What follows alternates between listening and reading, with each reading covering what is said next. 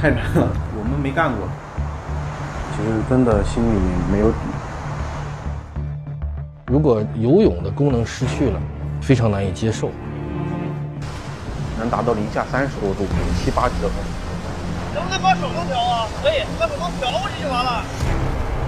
这地儿底下全是冰，不太好干。宣血，那都踢不动，这就非常危险了。只有一次机会。这事必须要做，至于其他的，我们会想办法。这个是争分夺秒，尽全力去把事情干好。我们只有十五分钟，每天要工作十二个小时，对我们来说也是一个挑战。不可能想到未来有这种机会，这个机会就特别想牢牢的抓在手里。越苦，你记忆越深刻。So that's why I here.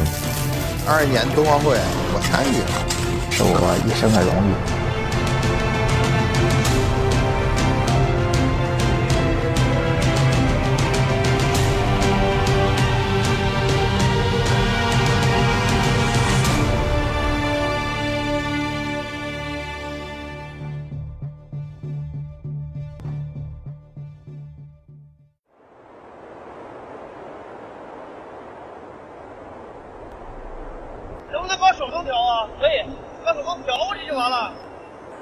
所以先冻住了，雪太湿，但还得调一下。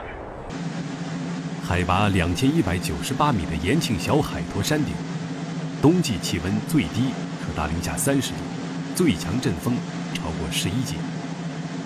这里将举办北京冬奥会高山滑雪比赛。这项古老的运动起源于阿尔卑斯山，是冬奥会最具难度的雪上极限运动项目。全球一流的专业运动员不到百人，对赛道的要求也极为苛刻。Well, I would say the whole course is very challenging. Even for experienced operators like myself and the team that I've brought, we are learning the course. 这条让专业人士都感到恐惧的雪道叫白面，海拔一千九百米，坡度最陡达到百分之七十，坡下就是三百米深的山崖。到头了，这地儿底下全是冰，不太好干。我这空车往上挠都都挠不上去了。这个，这天儿视线不好，到时候你帮我看着点。在小海坨山顶的陡坡上操控压雪车，并压出符合高山速降赛事要求的特定形状雪面，这对于张凯来说是个挑战。因坡度太大，锚点车难以固定，一旦人和车一起滑出去，后果将不堪设想。宣血，那都踢不动，都下来，嗯，这就非常危险了。这项冒着生命危险的挑战，张凯却乐在其中。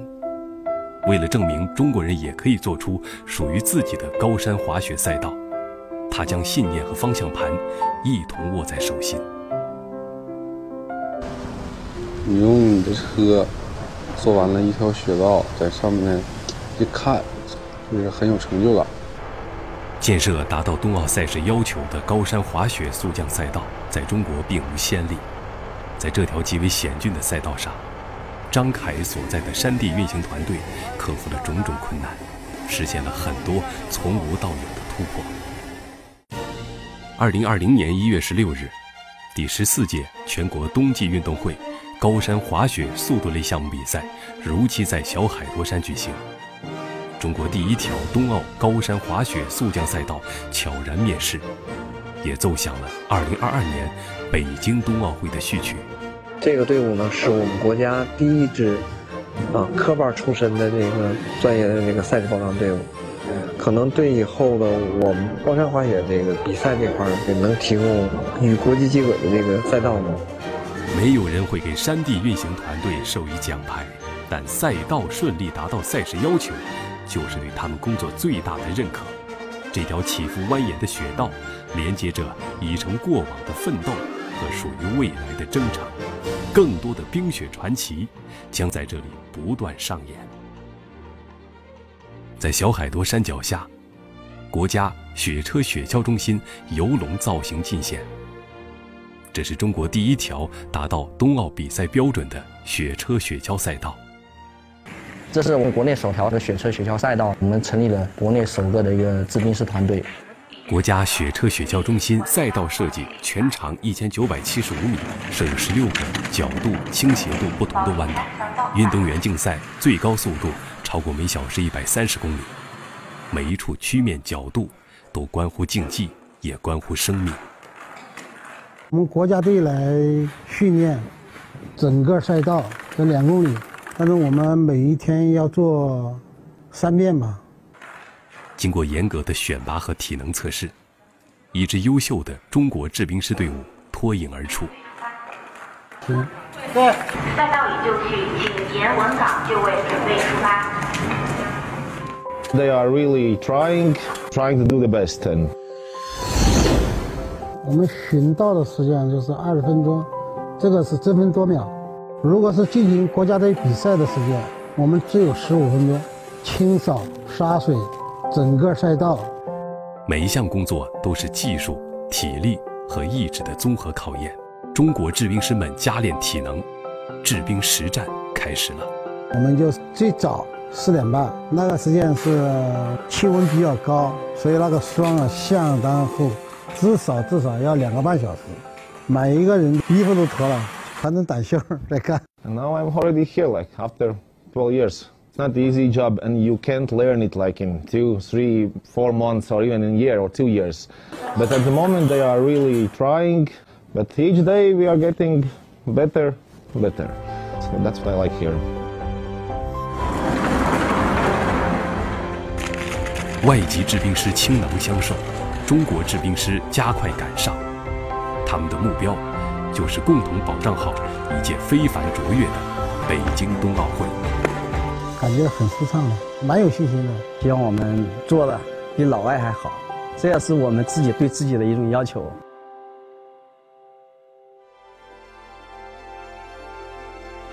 从2008到2022，从夏奥到冬奥，历史与潮流在三千年古都交相辉映，科技与人文在大国首都激情碰撞。得益于2008年北京奥运会留下的丰硕遗产，2022年冬奥会，一批奥运老兵用智慧和创新，让夏奥场馆焕然新生，让新建场馆更好地满足期待。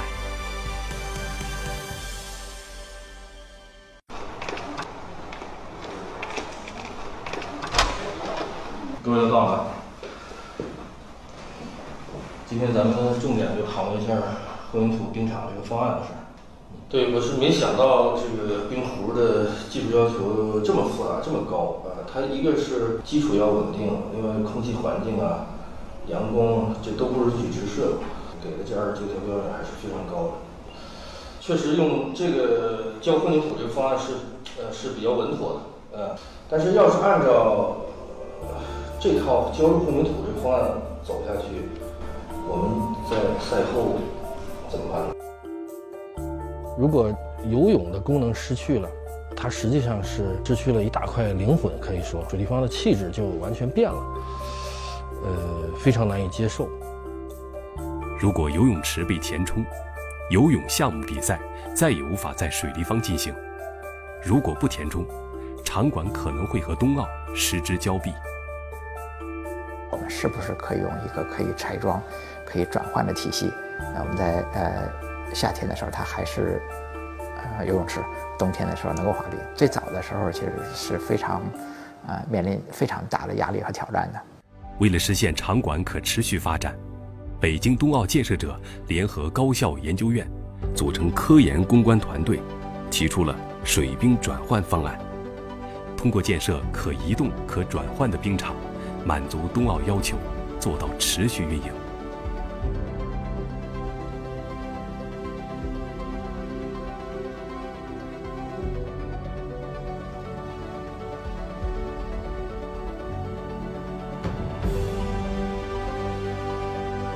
不懈的努力，换来了令人惊艳的成果。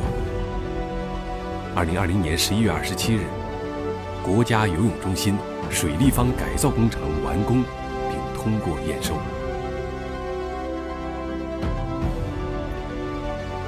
水立方向北，另一段创新故事也在上演。